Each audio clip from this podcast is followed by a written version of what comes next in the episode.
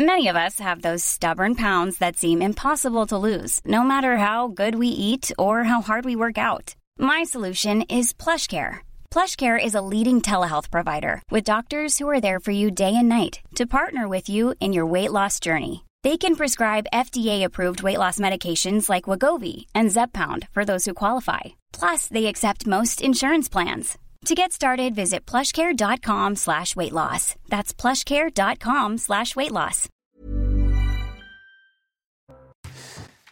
Bonjour à tous et bienvenue à l'heure des pros ce matin. Anne Hidalgo a décidé d'augmenter la taxe foncière de plus de 50% à Paris. Pour quelqu'un qui s'était engagé au printemps à ne pas hausser les impôts, c'est une performance, performance unique en France, plus de 50%. Sous la mandature d'Anne Hidalgo, la dette de la ville est passée de 3 milliards à 8 milliards sans que jamais la maire de Paris n'imagine baisser les dépenses de la ville. Une administration obèse, une ville en chantier permanent, une circulation impossible, des rues, des boulevards, des jardins sales, saccagés, enlaidis. Paris est une horreur et Madame 1,75% ajoute à son bilan catastrophique sa morgue et son arrogance. La politique est abîmée quand les élus trahissent leurs paroles. Plus que jamais, Madame Hidalgo mérite ce sobriquet que le journaliste Éric Routier avait inventé. Elle est, elle restera, notre drame de Paris. Il est 9h, les infos du jour avec Mathieu Devez, Adrien Spiteri. Les actions écologistes violentes se multiplient sur le territoire français. Pas moins de 104 ont été recensées entre le 1er janvier et le 30 octobre. Des chiffres publiés par nos confrères du Figaro. Les antennes relais, mais aussi les installations de fibre optique sont les principales cibles des militants. Au procès du crash Rio-Paris, les représentants d'Air France et d'Airbus attendus à la barre. Après un mois d'audience, l'heure est aux interrogatoires pour les deux entreprises. Elles sont jugées pour homicide involontaire. Le 1er juin 2009, le vol AF 447 s'écrasait dans l'océan Atlantique au large du Brésil. 216 passagers et 12 membres d'équipage avaient perdu la vie. Et puis le mouvement de grève suspendu à Fézin annonce des grévistes CGT hier. Il s'agissait de la dernière raffinerie encore concernée par le mouvement. Il avait été entamé le 27 septembre. Un accord majoritaire sur les salaires avait été signé le 14 octobre dernier entre la direction et les organisations syndicales. Eugénie Bastier est avec nous, Dominique Jamais, Éric Nolot, Laurent Geoffrin et Harold Iman pour parler de ce qui s'est passé aux États-Unis. Mais on va commencer ce que vous allez entendre vous ne l'avez jamais entendu. Le témoignage de Nadia, qui a appelé hier RTL et qui a témoigné lors des auditeurs ont la parole sur le viol qu'elle a euh, subi, viol d'un prêtre. C'est une dame qui a 65 ans, qui n'avait jamais parlé. N'avait jamais parlé. Elle a 65 ans, ça s'est passé il y a plus de 50 ans, elle avait 11 ans. Elle a parlé sans discontinuer sur l'antenne six minutes durant, ce que je n'avais jamais vu. Elle a... Tout est sorti d'un coup. Tout est sorti d'un coup. La souffrance, le chagrin, la colère. Six minutes consécutives. Ce témoignage, tous ceux qui l'ont écouté ont été bouleversés et euh, monseigneur Boulin-Beaufort d'ailleurs a réagi euh, ce matin sur RTL. Je vous propose d'écouter trois passages. Le premier, c'est comme euh, elle raconte comment le prêtre l'a violée, mais comment surtout il s'est servi comment on a instrumentalisé l'Église pour commettre ce viol. Il m'a dit, voilà, les garçons voudront te toucher, mais Dieu t'a touché, tu dois rester pur et sainte. Voilà, ils vont te toucher la bouche. Il m'a embrassé la bouche. Donc à l'époque, j'étais une enfant, j'étais plate comme une galette. Et voilà, ils vont te toucher aussi la poitrine. Enfin, faut pas les laisser faire. Il a mis sa main dans ma culotte en me disant, il faut pas non plus que les garçons touchent ça. Mais moi, je vais t'aider pour que le Saint-Esprit puisse te protéger. Et je vais te donner, pénétrer le Saint-Esprit par ton corps. Et il m'a basculé sur le banc qui était devant la statue de Saint Joseph. Et il a défait ma culotte et il s'est mis à genoux et il m'a pénétré. Il m'a mis la main sur la bouche et après il s'est rhabillé et il m'a dit qu'il fallait que je dise rien à personne ni à mes parents parce que sinon Dieu et Jésus tueraient mes parents et toute ma famille. Ça, c'est donc le. C'est glaçant, vraiment. C'est glaçant. C'est le premier passage. Le deuxième passage, c'est elle explique comment elle a gardé le secret. J'ai gardé ce secret tout le temps. Ça fait mal. Vous pouvez pas vous imaginer parce que j'ai 65 ans, je m'en rappelle toujours. On est sali à vie. Mais c'est toujours ça dans la tête. Et mon père me disait toujours, je ne veux pas qu'un de mes gosses se retrouve tout seul avec le curé parce que sinon il le fusil de chasse est prêt. Et si jamais l'un de mes gosses, et surtout s'il a touché une de mes gamines, mon fusil, j'y tirerai de deux cartouches dans la hmm. gueule. Et je ne sais pas si mon père n'avait pas été violé aussi par ces gens-là parce qu'il les craignait comme tout, il les détestait. Alors elle raconte que depuis, elle n'a jamais pu euh, avoir une vie intime euh, personnelle. Euh, elle n'a pas voulu se faire aider, elle n'est jamais allée voir un psy ou une personne, et elle a traversé une vie professionnelle d'ailleurs plutôt réussie. Elle était ingénieure dans l'aéronautique, mais ce qui est frappant, c'est combien elle est, elle a 11 ans dans ce témoignage, combien la mémoire traumatique dont on parle parfois, elle est vraiment elle a 11 ans, donc euh, elle n'a pas réussi évidemment à, passer à autre chose, si j'ose dire. Et le dernier passage euh, que je voulais vous faire écouter, c'est qu'elle, évidemment, elle, elle, ne peut plus voir euh, les hommes d'église et elle les pense tous qu'ils sont pareils, ce qui évidemment n'est pas, n'est pas le cas. Je les déteste, je les déteste, je ne peux plus voir ces gens-là. On ne peut pas leur dire qu'ils vont nous faire quelque chose. Qu'est-ce qu'ils vont nous faire? C'est des violeurs. Moi, je vois des violeurs. Quand je les vois en soutane et tout ça, je les vois comment qu'ils sont faits et tout. Je peux plus les, je peux plus les prélérer. Je peux plus, même pas un évêque ni un cardinal, même pas le pape, parce que ces gens-là sont tous les mêmes. Voilà ce que je voulais dire. Voilà, c'est tout. C'était un témoignage glaçant. Alors, euh, Monseigneur Boulin-Beaufort était ce matin justement sur euh, RTL et je vous propose de l'écouter. Il a réagi précisément sur ce témoignage. Eh bien, ça sera long, ça sera difficile. J'ai entendu, j'ai entendu l'intégralité de ce, témoignage qui est effrayant parce que ce qu'on m'avait pas fait entendre là, ce qu'on n'avait pas fait entendre, mais c'est que elle explique euh, horriblement, et très bien comment le, prêtre a prétendu la protéger mm. dans son intégrité tout en tout en abusant d'elle. C'est quelque chose euh, d'horrible et d'effroyable. Et de fait, nous découvrons que ce genre de choses ont pu exister et, et donc, euh, bah, nous découvrons alors, on le découvre à l'échelle de la société tout entière quand même, que la violence sexuelle à l'égard des mineurs, c'est un fait beaucoup plus prégnant que tout ce qu'on aurait pu croire. C'est vrai que ça ne concerne pas que l'Église d'ailleurs, la violence sexuelle sur les mineurs. Elle ne concernait pas que l'Église. Et effectivement, ce sont des vies qui ont été ravagées. Non, ça ne concerne pas que l'Église, mais là, le crime se complique euh, de haute trahison, si j'ose dire. Parce qu'il trahit, il trahit son sacerdoce, il retourne la, la parole religieuse pour commettre un crime. Je, je, veux dire que là, même si ça concerne évidemment d'autres catégories, on sait que les, que les atteintes sur mineurs, c'est beaucoup dans le cercle familial. Là, il y a quand même quelque chose d'horrible parce qu'il y, a le, cynisme au service de la prédation euh, sexuelle par quelqu'un qui représente la foi, l'Église, en qui ben, des jeunes ont, confiance et se laissent, se laissent abuser parce qu'ils peuvent même pas imaginer à 11 ans qu'un homme d'Église puisse abuser de, de à ce point-là. C'est vraiment euh, terrible à entendre. Je pense qu'il y a une double exceptionnalité dans, dans ces crimes. Il y a l'exceptionnalité effectivement du fait que ce soit des prêtres en qui il y a la confiance euh, qui est mise, qui commettent ces atrocités, donc c'est absolument abominable. Mais il y a aussi l'exceptionnalité de l'Église, qui est aussi la seule institution qui a mis en marche, euh, qui, a, enclenché cette démarche, qui est quand même une démarche euh, pas, pas, pas, pas évidente, d'avoir soi-même mis en œuvre une commission, payé une commission qui inspecte, qui a rendu un rapport extrêmement fouillé sur, les, sur ces crimes dans l'Église.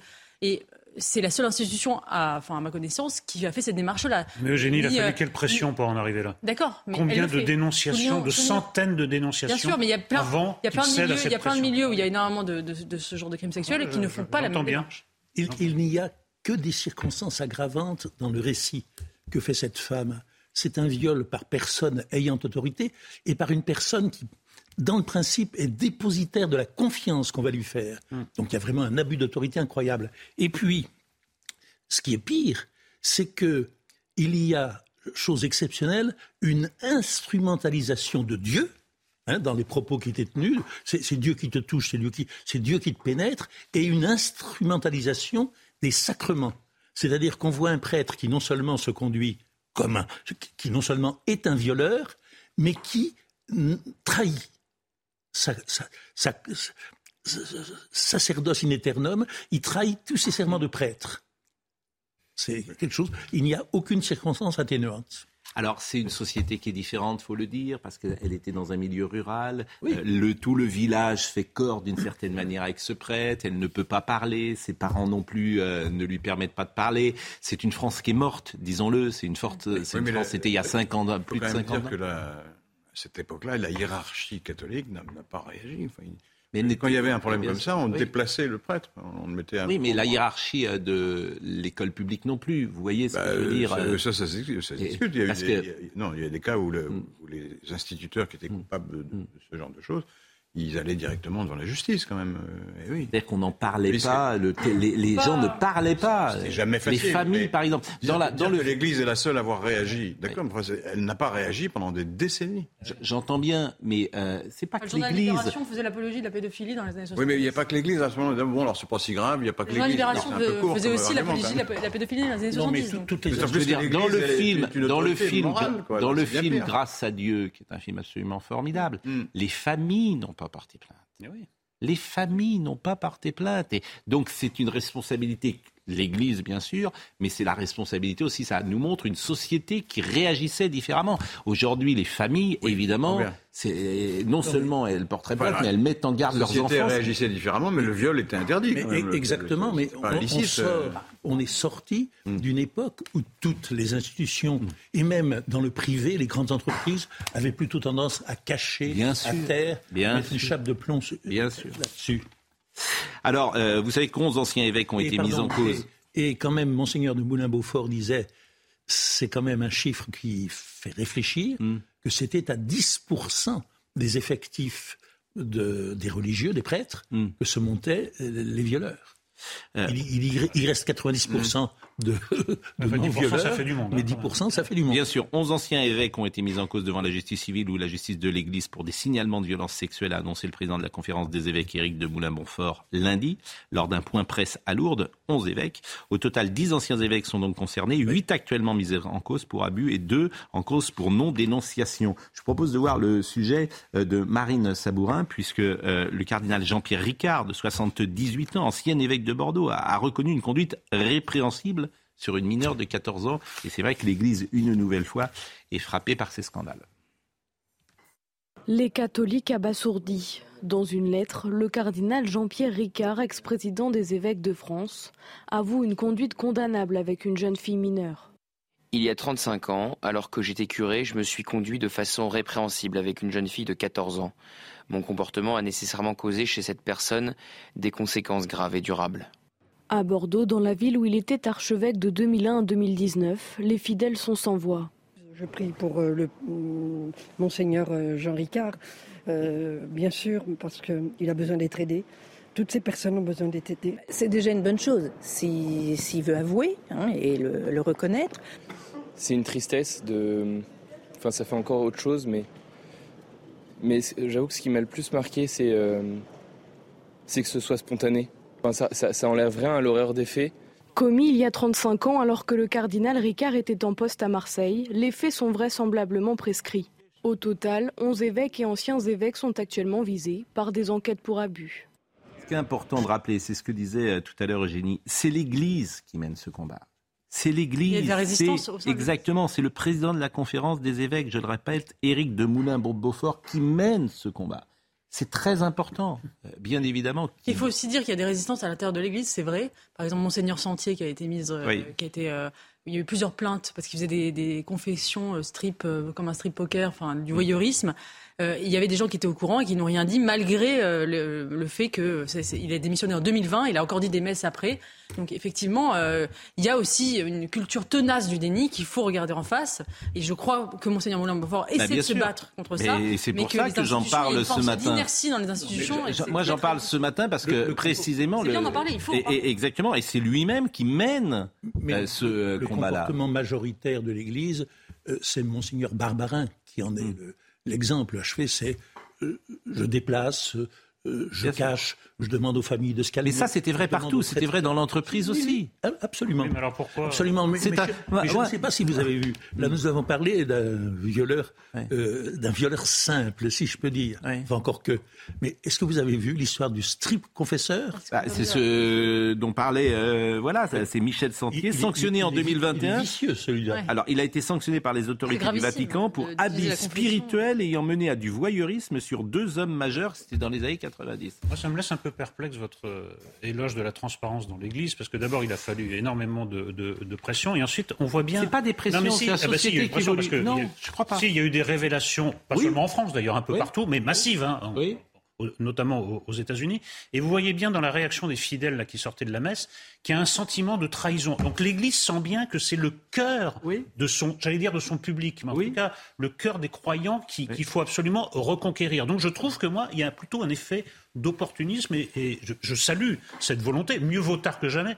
J'ai lu dans les textes sacrés que les, ouvriers de la dernière heure étaient aussi les bienvenus, mais enfin, il ne faut pas non plus en faire trop dans l'autre sens. Mais je salue cette volonté d'ouverture. Je, trouve qu'elle vient très tard et qu'en effet, on a, on a couvert au sein de l'Église, on a couvert. Citez-moi une autre institution qui a dépensé des millions pour faire une commission pour La fameuse phrase, je crois que c'était de Barbara, Dieu merci, les faits sont prescrits.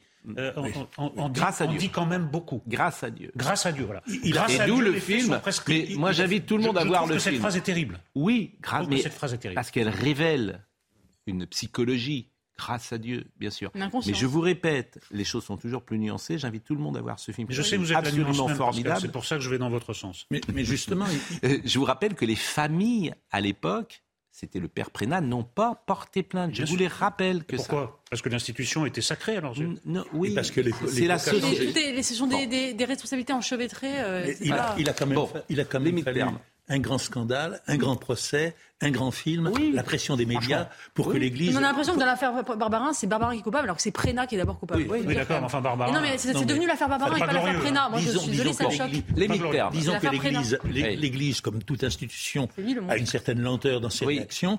Elle a mis du temps oui, mais l'entreprise aussi, l'école aussi. Je veux dire, euh, mais, ça, simplement, tu peux pas juger l'entreprise.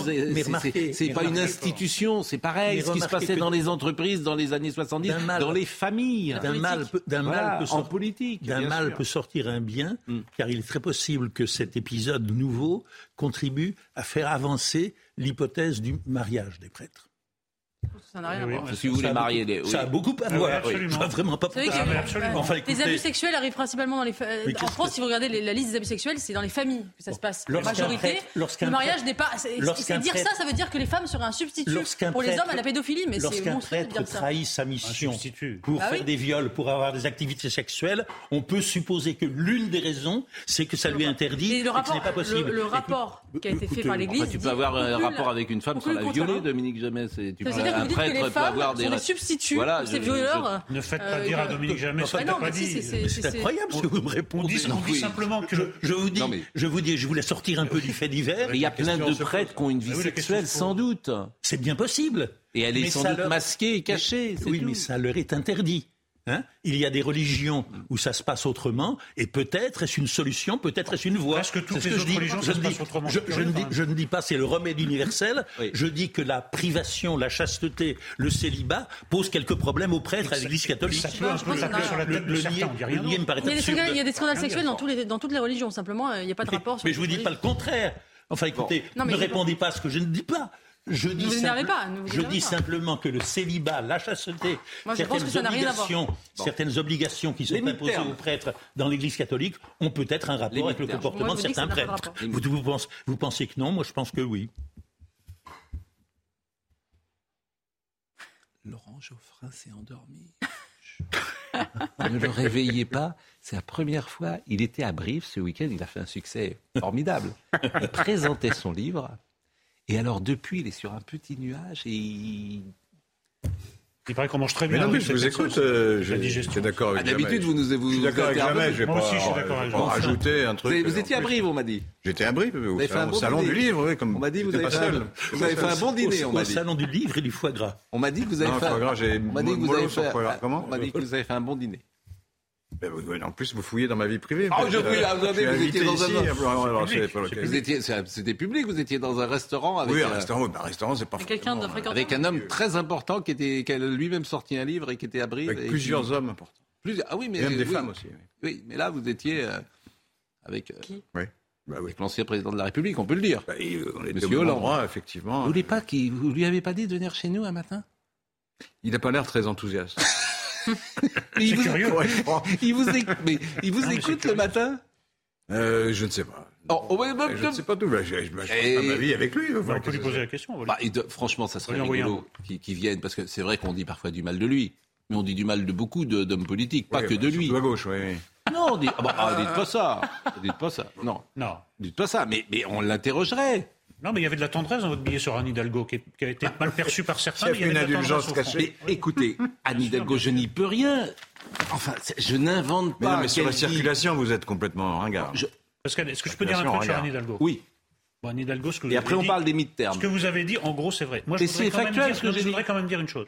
C'est que chaque matin, quand je me réveille, que je me promène dans Paris, je suis à peu près sûr que toutes les ordures que je vois répandues n'ont pas été répandues pendant la nuit par Madame Hidalgo. Il faut quand même un peu en appeler au civisme des gens, parce que mm. à force de faire de l'Hidalgo bashing, on a vraiment l'impression que tout le monde est absolument dédouané de son comportement. Mm. Les Parisiens se comportent très très mal, balancent leurs ordures sur le trottoir. Les mégots, c'est devenu la règle générale de les balancer, non pas dans une poubelle, mais, mais par terre. Il faut aussi euh, un peu élargir la perspective. Madame Hidalgo n'est pas responsable de l'horreur que devient Paris. elle, est, elle est simplement responsable d'augmenter la taxe foncière de 50%, ah alors qu'elle avait dit qu'elle ne augmenterait pas les impôts en arrière, Et elle est aussi responsable de, elle est aussi responsable euh, d'une dette qui explose 8 milliards, ce qui fait 4 000 euros par euh, parisien, alors qu'on était à 3. La pression fiscale à Paris n'est pas très élevée.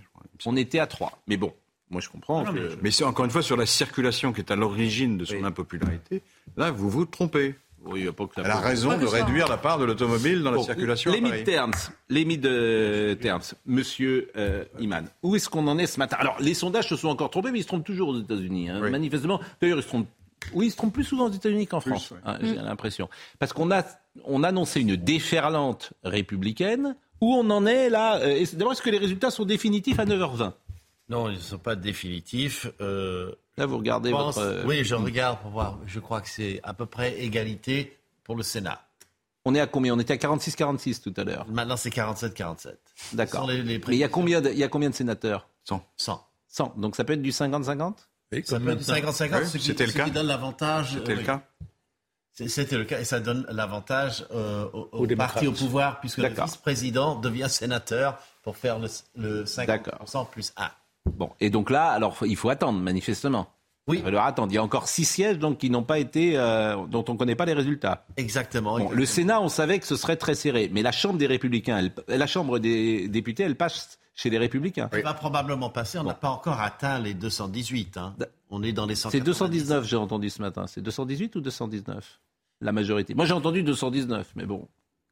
218. Oui. D'accord. Mais on dit que l'avance des Républicains serait, même euh, hmm. la Chambre des, représentants, hmm. serait bien moindre que prévu. C'est justement ça. C'est que l'avance, le tsunami hmm. républicain n'a pas eu lieu. On avait pris... Et on va arriver à combien de républicains, euh, à votre avis oh, Il y aura une petite marge, de 5 à 10, à 15, par là. en fait, vous n'en savez pas plus que moi, pour le moment. Ben, je, ne peux pas. On attend. Je, ne peux pas. donc, on attend.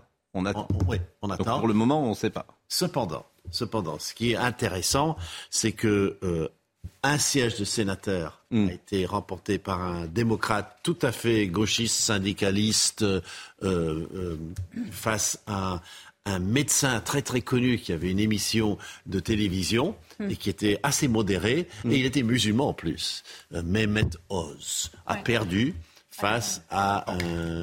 Voilà. On va marquer une pause. J'ai vu que le gouverneur de l'Ohio, il a 89 ans, je crois. Oui, oui, mais, on va parler du gouverneur de Floride. Il est plus vieux que Biden. Je crois, hein, 89 euh, ans, il a été élu, il me semble. Bon, bah écoutez, euh, on va marquer une pause. On a plein de sujets à vous proposer. Il y avait la soirée des femmes, par exemple, hier à Matignon. Maintenant, les, oui. très, vous imaginez la soirée des hommes Non, soirée des femmes. Euh, tenue correcte exigée. À Vous êtes Comment? contre? Mais je suis ni contre ni pour. Je, je Bon, vous moquez de manière un peu machiste. Oui. Oh, oh. Oh, ça, c'est, ça, c'est, on ne l'avait jamais fait. la pause, la pause, on revient. La pause, on revient. Vous représentez les femmes, là, aujourd'hui. Adrien Spiteri, il est 9h30. En Ile-de-France, les étrangers représentent près de la moitié des faits de vol avec violence, 42% au total. Les transports en commun sont particulièrement touchés. Des chiffres issus d'une étude du ministère de l'Intérieur. Le préfet de Paris, Laurent Nunez, assure que les étrangers délinquants sont désormais traités en priorité dans la reconduite à la frontière. L'Italie doit jouer son rôle et respecter ses engagements européens. Ce sont les mots d'Olivier Véran.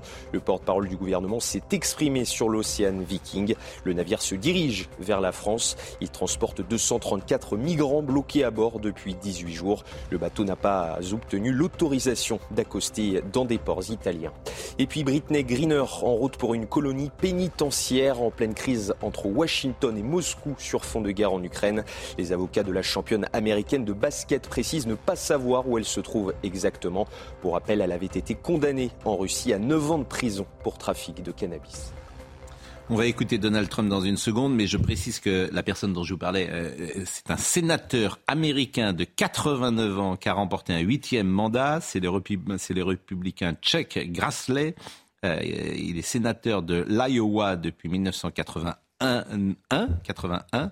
Il faisait face à, un démocrate de 42 ans. Il aura donc 95 ans à la fin de son euh, mandat. Il sera donc, il pourrait aller jusqu'à 100 ans d'ailleurs. il n'y a pas de limite. Il n'y a pas de, il a pas de, de, limite. Alors, écoutons euh, Donald Trump, euh, qui était peut-être un peu trop optimiste. Merci à tous. Nous vivons une soirée exceptionnelle on a quelques résultats qui sont hyper bons. Les chiffres sont extraordinaires pour le moment. C'est bien parce que le vocabulaire de Trump, euh, on non, mais les faits non plus. Non, mais, on, rigole, mais oui. ce qui est incroyable, c'est qu'il soit toujours dans le circuit. Voilà un type qui ment comme un arracheur de dents depuis deux ans sur le résultat de l'élection. Comme Anne Hidalgo? Mais ça n'a rien. elle n'a jamais menti sur les élections. Qu'est-ce que vous racontez? Non. Non, mais oui, mais sur le sur la, cérémonie essentielle de la démocratie, vous avez raison. Trump ment. Tout le monde le sait. Tous, les républicains le savent. Tous les démocrates le savent. Tous Il y a eu des commissions d'enquête qui ont prouvé qu'il n'y avait pas de fraude. N'importe qui qui se penche sur ce dossier constate qu'il n'y a pas eu de fraude, sinon marginale comme toujours. Et il continue, il est toujours là. Et, voilà. et, vous avez la moitié des Américains. Et à votre avis, pourquoi? Mais Parce que je pense que la démocratie américaine est en grand danger que la démocratie américaine? Ah, On peut trouver, on peut trouver ce phénomène ailleurs, mais là, il est très, spectaculaire. Et, les réseaux sociaux sont, sont au cœur de, la chose. C'est eux qui répercutent ces, ces mensonges et honté. Quoi. Oui, mais après, c'est plus le mensonge est énorme, plus les gens le croient. Oui, mais pourquoi, Laurent? C'est ça qu'il faut s'intéresser. Il y a un phénomène de radicalisation. ça quand même. Il y a un phénomène de radicalisation très fort de l'électorat américain, mais dans les deux sens, à la fois du côté woke et à la fois du côté républicain, la base. Et chaque prisonnier, chaque parti est prisonnier de sa base radicalisée. Et ce qu'on voit peut-être, euh, on va voir les résultats définitifs, mais ce qu'on voit, c'est peut-être un échec du Trumpisme dans ces, dans ces midterms, puisque on voit que les candidats les plus Trumpiens euh, ont échoué, notamment, euh, effectivement, par exemple, Doug Machiano, le théocrate dans le, en Pennsylvanie, qui a échoué et qui était un, type complètement dingue trumpiste, euh, alors que par exemple DeSantis a réussi lui, alors qu'il s'est mis à distance euh, de, Donald Trump. Donc on voit peut-être que c'est le début de la fin du, Trumpisme. il faut revenir à la question pourquoi ça marche. En tout cas, il faut l'espérer pour le Parti républicain parce que c'est un piège. Il y a beaucoup de causes à la situation des États-Unis, des causes profondes, mais il y en a une qui est tout simplement actuelle. C'est une chance pour Trump d'avoir en face de lui Biden, et c'est une chance pour Biden d'avoir en face de lui Trump. Mais revenons à la question de Pascal. non, mais j'entends bien, mais en fait, je pensais aussi à la France. Ah, la démocratie représentative est en grand danger. Ah, ça, exactement, oui. Voilà, elle l'est aux États-unis, elle l'est un peu en France, elle l'est partout. Mais, elle est moins chez nous. Mais, bah, je vous signale que les radicalisés considèrent que euh, Emmanuel Macron n'est pas légitime. Hein. Ah, voilà, c'est ça. Mais moins que, personne ne dit qu'il n'a pas gagné en. ah ben, quand vous entendez Jean-Luc Mélenchon, on n'est pas loin. Il n'est pas loin. Il est pas loin. Mais la base trumpiste est tellement hostile à ce que représente les démocrates, Biden, etc., qui sont prêts à passer sur tout. Parce que Trump ne se contente pas d'avoir menti sur les élections. il, a, essayé, il a essayé de les truquer euh, en contestant les résultats, puis par un coup d'État le 6 janvier. Et malgré tout ça, hmm. vous avez des millions d'Américains qui disent peu importe, moi je ne veux pas de l'autre Amérique, donc je voterai pour Trump jusqu'au bout. Maintenant, les, premiers résultats, attendons. C'est vrai que là, le Trumpisme paraît être sur la mauvaise voie parce que je pense que les républicains, on a un petit peu marre d'être pris en otage par cet homme. Non, mais il y, a deux questions qui se posent aujourd'hui. Une, dans les médias, on aura les résultats définitifs seulement dans un mois, semble-t-il. Mais la première question, c'est de savoir si la deuxième partie du mandat de Biden euh, va se passer euh, avec un président diminué en cohabitation face à des assemblées hostiles Ça, c'est la première question, elle est immédiate. Mais la deuxième question qui va se poser au lendemain des résultats de ces élections de mi-mandat, c'est et maintenant, est-ce que c'est Trump qui va nous représenter côté républicain et côté démocrate Est-ce que c'est Biden qui va nous représenter? C'est-à-dire que la personnalité de De Santis, par exemple, hmm. apparaît maintenant au premier plan. Harold Iman, moi ce qui m'intéresse, c'est que euh, les élections primaires républicains vont commencer quand oh, Généralement, ça, commence, ça peut commencer 18. 2024 Ça sera janvier 2024 L'élection aura lieu donc en novembre 2024. Dès 2023, ça commence. bon, si aujourd'hui Trump se présente, et c'est ce qu'il veut annoncer, je crois, le 15, est-ce qu'à votre avis, il est le favori des électeurs républicains? Je ne parle pas de l'institution républicaine. Est-ce que c'est lui ou est-ce qu'il y a une alternative à sa candidature? Alors, il est le favori euh, aujourd'hui mais il a un vrai challenger que personne n'aurait imaginé avant. Personne ne s'opposait à lui jusqu'à maintenant, Ron DeSantis, le gouverneur de Floride, celui qui ne voulait pas imposer les masques, celui qui a mis les migrants dans des avions qu'il a affrétés pour les déverser sur une île Bobo mm. au large de Massachusetts, c'est lui, avec un, écart de 19%. Quel âge il a? Il est plus jeune? Euh, Il est beaucoup plus jeune. Il, est dans la quarantaine avancée, ancien militaire et, euh, de, la justice militaire. C'est un avocat. Surdiplômé et il, a, oui, il a fait Yale, et il, il, a à peu près aucun scandale, aucune casserole connue. Donc ça se jouera entre les deux, entre Trump et, et De Santis, à votre avis? C'est parti pour. Hein, Côté républicain. Il n'y a pas de femme?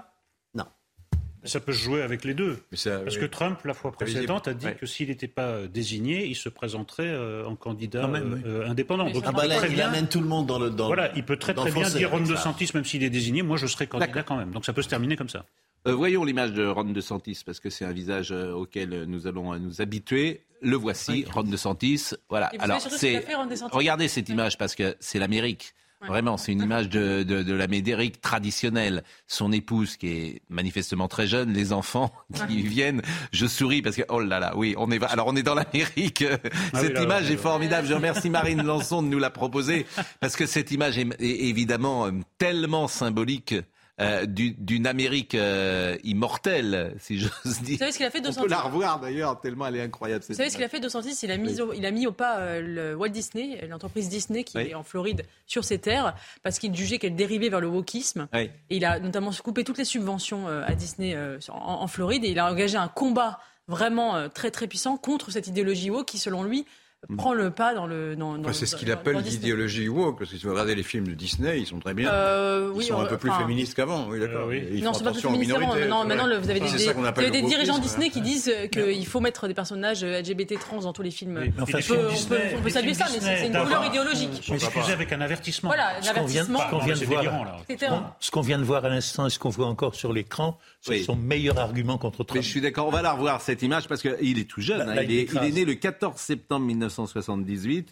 Il est né euh, sous le signe de la Vierge, qui n'est peut-être pas une bonne chose. Euh, il y a très peu de, de, de, gens. C'est vrai que c'est pas assez souligné ça. Non, mais il y, a, il, y a, il y, a, très peu de gens qui dirigent qui sont nés sous le signe de la Vierge. Je vous assure, c'est un signe généralement. on est artiste généralement, mais, bien sûr, vous ne trouverez jamais un dictateur qui soit né sous le signe de la Vierge. Ça n'existe pas. Est-ce qu'il y a un dossier personnel avec les Non, pas, bah, pas, Mais, pas du tout. Mais vous les retrouvez. Vous auriez fait une thèse de sciences politiques. Vous les retrouvez. Vous êtes de quel signe Moi, je suis vierge. Ah, mais, vous les retrouvez généralement. C'est des gens qui n'aiment pas commander, qui n'aiment pas être commandés généralement les gens qui. Certains vous comparent à un dictateur. ils, ont, fort tort. Mais cette image fait ma joie. Vous voyez, cette image fait ma joie parce que cette image de, de, l'Amérique, un homme de 44 ans qui arrive euh, avec euh, son épouse manifestement et, ses enfants, euh, c'est l'image de l'Amérique traditionnelle et vous avez raison. Mais, mais juste pour parler de traditionnel, il est 100% italien. Hein. C'est pas un sudiste. 100% italien, oui. dites? Oui, quoi, il est américain.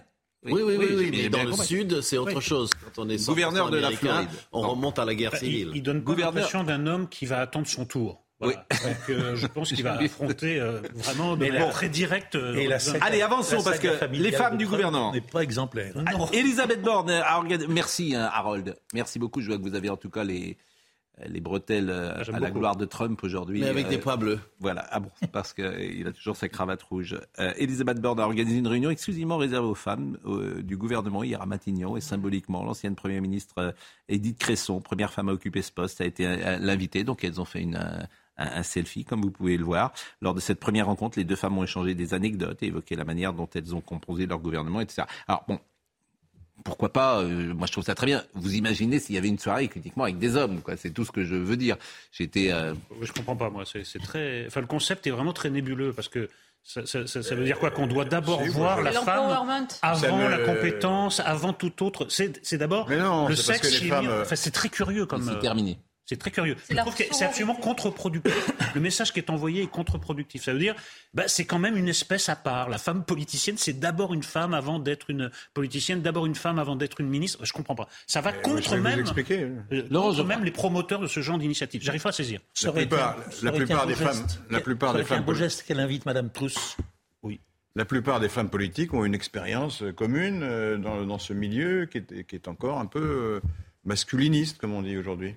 À mon avis, c'est ça. Ce que je sais, c'est qu'à mon avis, ni Angela Merkel ni Margaret Thatcher n'auraient jamais organisé. Elles sont solidaires entre elles, ça se peut se comprendre. Je comprends pas, moi. Non, vraiment, un peu. Alors, solidarité de sexe, c'est encore pire comme message à envoyer. C'est-à-dire qu'il y aurait euh, quelque chose qui serait au-dessus de, euh, bah, je sais pas, l'intérêt national. Il y aurait une solidarité. Non, mais parler, parler avec les femmes politiques, elles vous expliqueront. Oui, mais enfin. Non, je préfère parler d'autres choses avec les femmes politiques. Un petit, leur mission, c'est un hein. petit pas de comment plus, elle voit la France. C'est un petit pas de plus dans la ségrégation des sectes. un peu, des je sexes, je qui, est en, qui est en marche je trouve. Moi, je ne crois pas du tout. Au contraire, ça oblige les hommes à changer, à être un peu plus ouverts. Laurent Geoffrin, non, mais ce ça fait club de femmes. Ce qui est agaçant, c'est qu'on a l'impression que... Ça existe déjà, les clubs de femmes. Est-ce que... mais, mais, voilà, mais après, euh, moi, mais je vous coupez les voix. féminin, non, c'est pas moi, c'est... Mais vous pouvez... Mais vous arrêtez pas... Dès... Vous, vous avez un problème avec les femmes. Oui, vous non. Vous laissez pas parler Vous avez un problème avec les femmes. Vous avez un problème avec Charlotte Dardella. Dès qu'une femme parle, vous lui coupez la parole. Pas du tout. Vous êtes... Mais non, vous êtes un boomer. Vous vous trompez. Vous vous trompez. Malheureusement, je parlais avec Jamais. Laissez parler. Eugénie. Non, mais ce qui, ce qui m'agace, moi, dans ces, dans ces phénomènes euh, féministo-politiques, c'est qu'on a l'impression qu'il n'y en a jamais assez. Là, on a une femme première ministre. C'est pas arrivé depuis très très longtemps. Le gouvernement est à parité. Il y a presque, euh, il y a, il y a énormément de femmes à l'Assemblée nationale, et c'est jamais assez. On a l'impression qu'il faut, il faut du 50% partout, que c'est toujours c'est jamais suffisant. Et c'est ça qui m'agace. Maintenant, on, est, on, a, on, a, changé de société. Je pense que les femmes ont tout à fait la possibilité de faire de la politique, d'arriver au plus haut poste. Elisabeth Borne l'a prouvé. Pourquoi continuer à, à, faire de la surenchère dans le symbole? Bon. Je trouve ça Donc agaçant. vous trouvez que c'est une erreur et non, ça vous agacerait C'est agaçant. Après, bon, une erreur, je dirais. on ne débat pas avec Eugénie Bastier en tant que femme. C'est quand même curieux comme, euh, comme euh, principe. Pourquoi toujours ramener l'identité sexuelle au premier plan? Je débat au niveau des idées. Bah, je ne débat pas avec une femme. Je débat avec quelqu'un qui a des arguments avec lesquels je peux être d'accord ou ne pas être d'accord. C'est une bonne question que vous posez. Est-ce que vous parlez différemment dans un débat à une femme qu'à un homme? Ça, il n'y a que vous qui le savez. Est-ce que vous avez une forme de délicatesse plus grande quand vous exprimez Voilà. Mais pas au niveau des idées. Disons que je vais être moins direct, mais pas au niveau des idées. Je ne vais pas changer mes idées parce que je parle avec Non, je suis d'accord avec vous, mais vous prenez généralement. Mais voilà. Une fois, une fois passée la surprise de l'événement qu'a constitué la nomination de Mme Borne à Matignon. Hein. ah, c'est une femme et c'est la deuxième mm. fois, etc. Moi, quand je pense à Mme Borne, je pense à la première ministre de Macron, euh, qui appartient au parti Renaissance, etc., etc. Bon, enfin, on ne va pas en parler pendant deux heures parce que ça ne justifie pas. Tenue correcte exigée à l'Assemblée. Après des vives débats qui avaient animé l'hémicycle au milieu de l'été, la tenue vestimentaire en séance est à l'ordre du jour de l'Assemblée nationale. Le port de la veste doit-il être obligatoire? Voilà un bon sujet. Voilà quelque chose qui m'intéresse. Le t-shirt et basket sont-ils tolérés? Voilà encore un bon sujet. Vous avez remarqué qu'aujourd'hui, vous qui avez connu des rédactions il y a 40 ans, les gens venaient en souliers et en costume, vous allez rêver aujourd'hui, euh, vous travaillez, si vous travaillez avec des jeunes, tous les jeunes ont des baskets. Le soulier n'existe plus. vous savez que la barbe était interdite à la télé. Le, soulier n'existe plus. tous les gars sont en basket. Et quand je dis homme ou femme, hmm. les deux les scarpins n'existent quasiment plus. Euh, dans le... La barbe, la barbe était interdite la basket par les patrons de chaîne. La basket est montée en gamme. Maintenant, la barbe est partout. Là, je sais pas si la barbe, mais bon. Alors, voyez ce sujet qui m'intéresse. Parce qu'en fait, qu'est-ce que ça dit de notre société? On peut dire que c'est un peu plus relâché le basket, que c'est moins, c'est plus confortable, hmm. sans doute. Bon, euh, voyez ce sujet de Stéphanie Rouquet. François Ruffin en maillot de foot, Philippe Gosselin en tongs ou Jean Lassalle en gilet jaune. Ces extravagances vestimentaires au sein du Palais Bourbon ont créé la polémique. Mais qu'en pensent les Français? Nous sommes allés dans les rues d'Aix-en-Provence vous posez la question. Euh, moi, je suis pas trop d'accord parce qu'il faut qu'eux-mêmes montrent l'exemple quand même. La Chambre des députés, pour moi, ce n'est pas un lieu sain. Ils ont le droit de le faire, de même que dans la, dans la rue. Le règlement intérieur de l'Assemblée stipule que le port de tout signe religieux ostensible, d'un uniforme ou d'un message commercial est prohibé. Les députés doivent adopter dans l'hémicycle une tenue vestimentaire neutre, une tenue de ville. Alors, faut-il imposer des règles plus strictes? Il faudrait venir en costard, surtout cravate. Je pense que c'est plus important une sorte de code de bonne manière, plus que les vêtements. Et quand on voit ce qui se passe, ce n'est pas joli joli. Le bureau de l'Assemblée doit se prononcer aujourd'hui sur l'instauration ou non d'un dress code dans l'hémicycle. Non mais ça c'est un sujet intéressant, qu'en pensez-vous? Je suis pour moi. Pourquoi? Je suis pour le, une tenue correcte exigée. Oui. Ça se fait dans certains lieux. mais bah, ça s'appelle la représentation nationale. On élit des gens, on leur fait confiance. Euh, comme fin des fins. Donc, euh, y a une forme de respect et qu'eux-mêmes euh, jouent dans ce registre-là me paraît logique. Comme sur d'autres sujets ce matin, on touche du doigt les évolutions de la société. On a vu ces dernières années disparaître la cravate de quantité d'occasions et de lieux. Jusqu'où faut-il aller? Qu'est-ce qui est permis? Qu'est-ce qui est défendu? Il est normal qu'on se préoccupe de la chose à l'Assemblée nationale, où la nouvelle législature semble poser certains problèmes. Et puis ça participe, je pense, de l'archipélisation de, de la société. C'est-à-dire que maintenant, la manière dont on s'habille dans l'Assemblée reflète aussi une orientation politique. Vous allez avoir les insoumis qui vont pas mettre de cravate. Vous allez avoir euh, euh, les, les, En Marche aussi un peu divisés. Ça montre que vous êtes de gauche. Donc on affiche. Il n'y a, plus, a plus cette unité, en fait. Le Rassemblement national. Tout le monde s'habillait pareil. C'est un peu la même chose que l'uniforme à l'école. Bien sûr. Le Rassemblement national. Chacun, bien. Venez comme vous êtes. C'est une idée du peuple. C'est très démagogique de penser que le peuple veut être représenté par des gens débraillés. Moi, je pense que Ruffin a fait une erreur totale. Et, il, vient avec un t-shirt à l'effigie d'un bistrot. Ben, les Français savent très bien qu'il y a une différence entre un bistrot et l'Assemblée nationale, entre les propos qu'on tient dans un bistrot et les propos qu'on tient à la... Il y a quelque chose qui ne va pas. le révolutionnaire est toujours rasé de près. Et, à l'inverse, à l'inverse, le Rassemblement national a bien choisi en portant la cravate. Évidemment. Ça lui donne une respectabilité qu'il n'avait pas acquise jusqu'à présent. Euh, c'est Eric Ciotti qui avait écrit Je me permets d'attirer votre attention sur un sujet d'importance concernant l'image que renvoie notre Assemblée. En effet, le début de cette nouvelle législature, vu un phénomène présent sous le, la présidente grandement s'amplifier. Il s'agit en l'occurrence d'une forme de relâchement vestimentaire et comportemental d'un nombre de plus, de plus en plus important de députés, etc., etc. Autre sujet, et là il est en chiffres cette fois, c'est le Parisien qui a révélé une euh, étude du ministère de l'Intérieur selon laquelle 42% des mises en cause pour des faits de vol avec violence en Ile-de-France sont identifiés comme étrangers. 42%. Je ne sais pas si vous vous rendez compte de ces chiffres-là. Dans les transports en commun particulièrement touchés, ce chiffre grimpe à 81% des vols qui sont... Vous me regardez moi? Je regarde je regarde où je, je, regarde, je regarde le plateau. Ici. Bon, vous n'êtes pas étranger. il suffit de fréquenter les, il suffit de fréquenter les transports en commun. À un moment, là, ça sévit un peu moins. Mais à un moment, il y avait des Roms. Des gangs de Roms organisés, particulièrement venus de, de, de Roumanie, mais c'était vraiment c'était une nuée de sauterelles qui s'abattaient. Alors, ce qu'il faut dire, je ne sais pas si le rapport le précise, c'est qu'il s'attaque beaucoup aux touristes. Oui. Parce que c'est une proie beaucoup plus facile. mais comment tu peux reconnaître un touriste euh, oh. ah bah, C'est pas forcément écrit sur son nom. Les, touristes, les touristes asiatiques chargés, oui, chargés quand même de, courses de l'avenue Matignon ou d'ailleurs, ça se repère quand même assez bon, Alors, donc les étrangers délinquants en Ile-de-France, j'ai 48% des mises en cause. Les étrangers délinquants en Ile-de-France, vol simple 75%, vol avec violence 70%. Les étrangers délinquants euh, volent sans violence 63%. Coups et blessures euh, volontaires, ça représente 32%. Les, les étrangers euh, toujours délinquants en Ile-de-France, 93% des mises en cause pour vol sans violence, arrachage de téléphone, sac à main et chaîne de cou sont identifiés comme étrangers. 93% dans les transports en commun. Attention, il n'y a pas de lien existentiel oui. entre délinquance et Bien sûr. Laurent Nunez a dit nous ne faisons pas le lien entre étrangers, immigration et délinquance, mais il y a quand même une réalité qu'on ne peut pas nier. non, mais c'est parce qu'ils sont pauvres, on le sait bien. Pas parce qu'ils sont étrangers. Mais Ah, ah, ah, oui. Mais personne ne pas Pour moi, n'est pas rentre dans les raisons. Comme les, pour, comme les, pour moi, étrangers sont la... pauvres, c'est embêtant quand même. Peut-être qu'il faudrait arrêter d'importer des pauvres. Alors. Pour moi, pour moi, c'est pas la question. Oui, mais c'est pas, pas la même formulation. Qu'est-ce, qu'est-ce qu'ils font sur le territoire de France? Ah, s'ils sont en, situation irrégulière, ils n'ont pas à y rester. Moi, je... À votre avis? Bon, donc surtout, voilà. Cette surtout qu'après cette litanie de chiffres, on pourrait s'attendre à une annonce fracassante en disant eh ben, cette situation ne peut pas durer. Nous avons décidé que et que et que. Ils peuvent rien faire. Ah bah, il y a une. Alors, Monsieur Nunez, il y a une variation en fonction des secteurs. Sur le Champ de Mars et le Trocadéro, on dépasse les 80% hmm. Les gens qui vont plus au Trocadéro, hein. Trocadéro, Champ de Mars, moi j'y vais plus. Hmm. Bon, nous ne faisons pas le lien entre étrangers, immigration et délinquance, mais il y a quand même une réalité, je l'ai dit. Dans les transports, on est passé de 80 à 100 patrouilles par jour, ce qui est énorme. Nous allons renforcer la présence policière. Euh, il s'agit d'éradiquer ces phénomènes délictueux.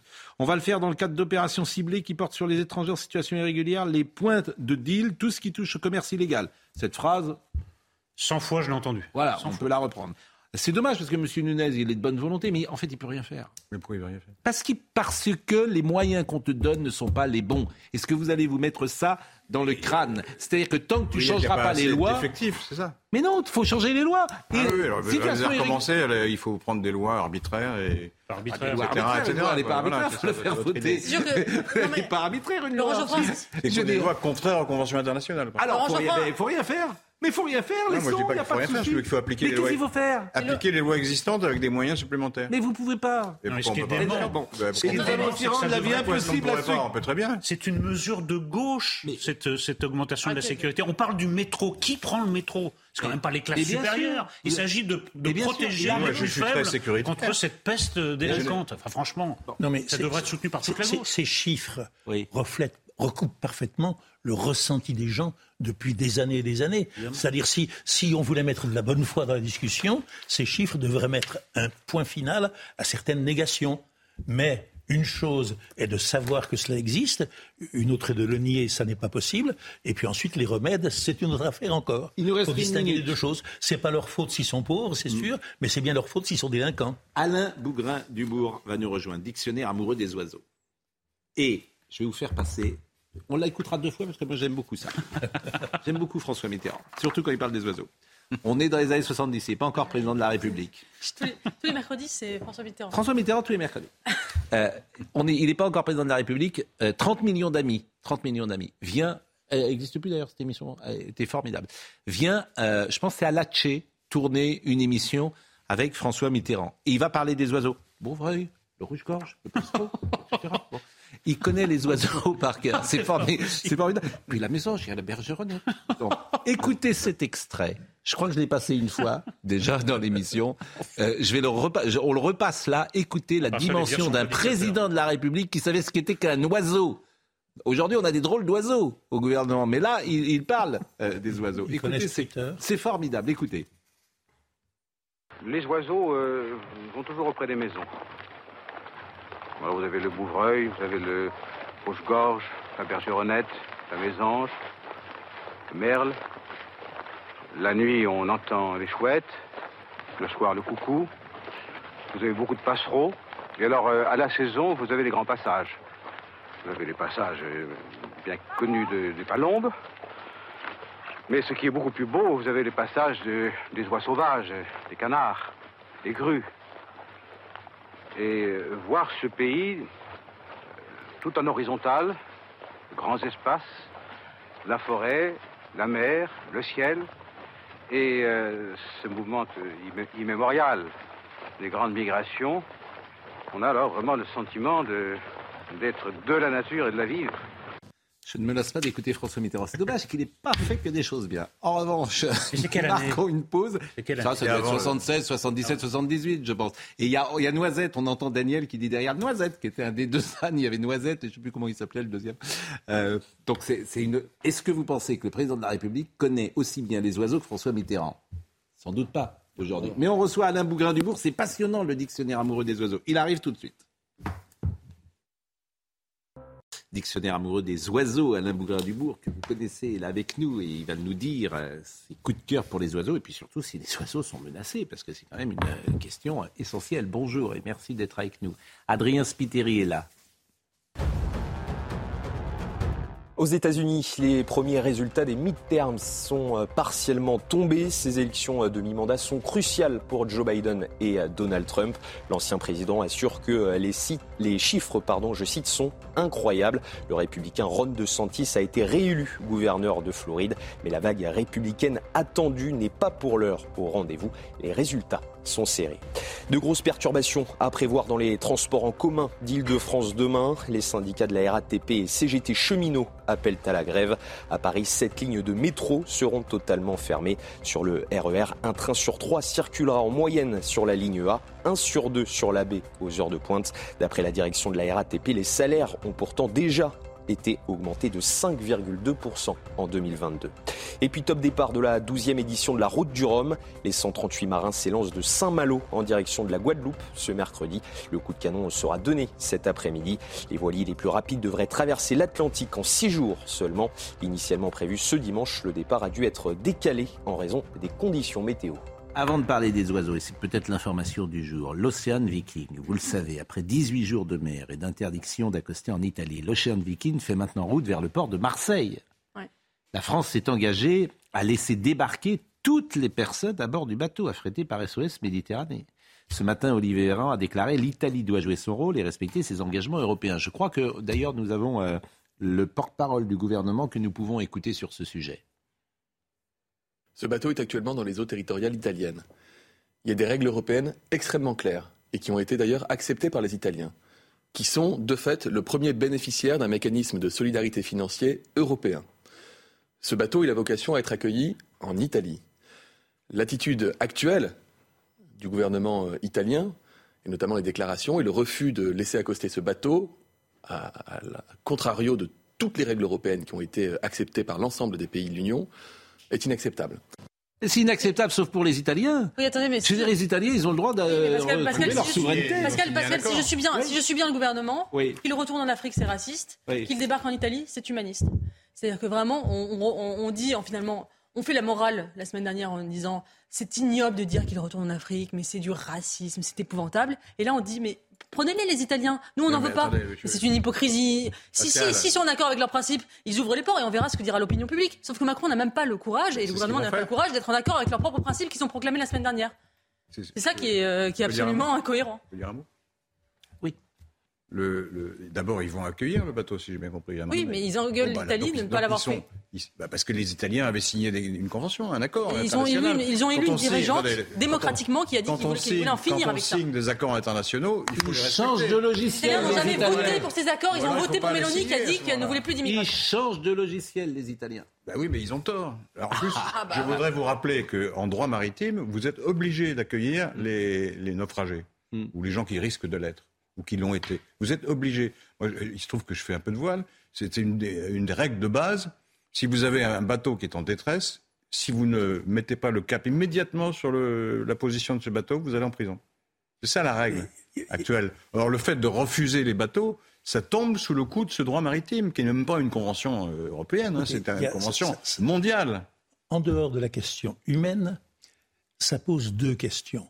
Giorgia Meloni vient d'être élue démocratiquement par les Italiens sur un programme qui comportait le refus d'accueillir désormais des euh, boat people, des gens qui viennent en bateau, s'installer en Europe. Bon.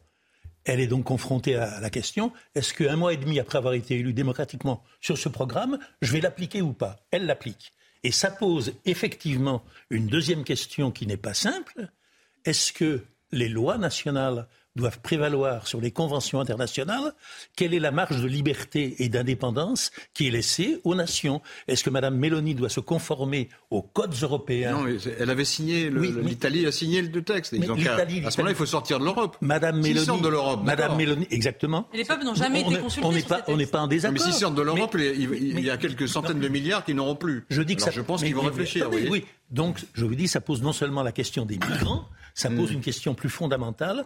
Qu'est-ce qui reste comme liberté au gouvernement S'ils sont liés par des conventions, ça veut dire que sur ce chapitre, comme sur d'autres sujets, l'Italie n'est plus un pays indépendant. Si au contraire, attends, vous permettez, mais, mais j'ai rien dit.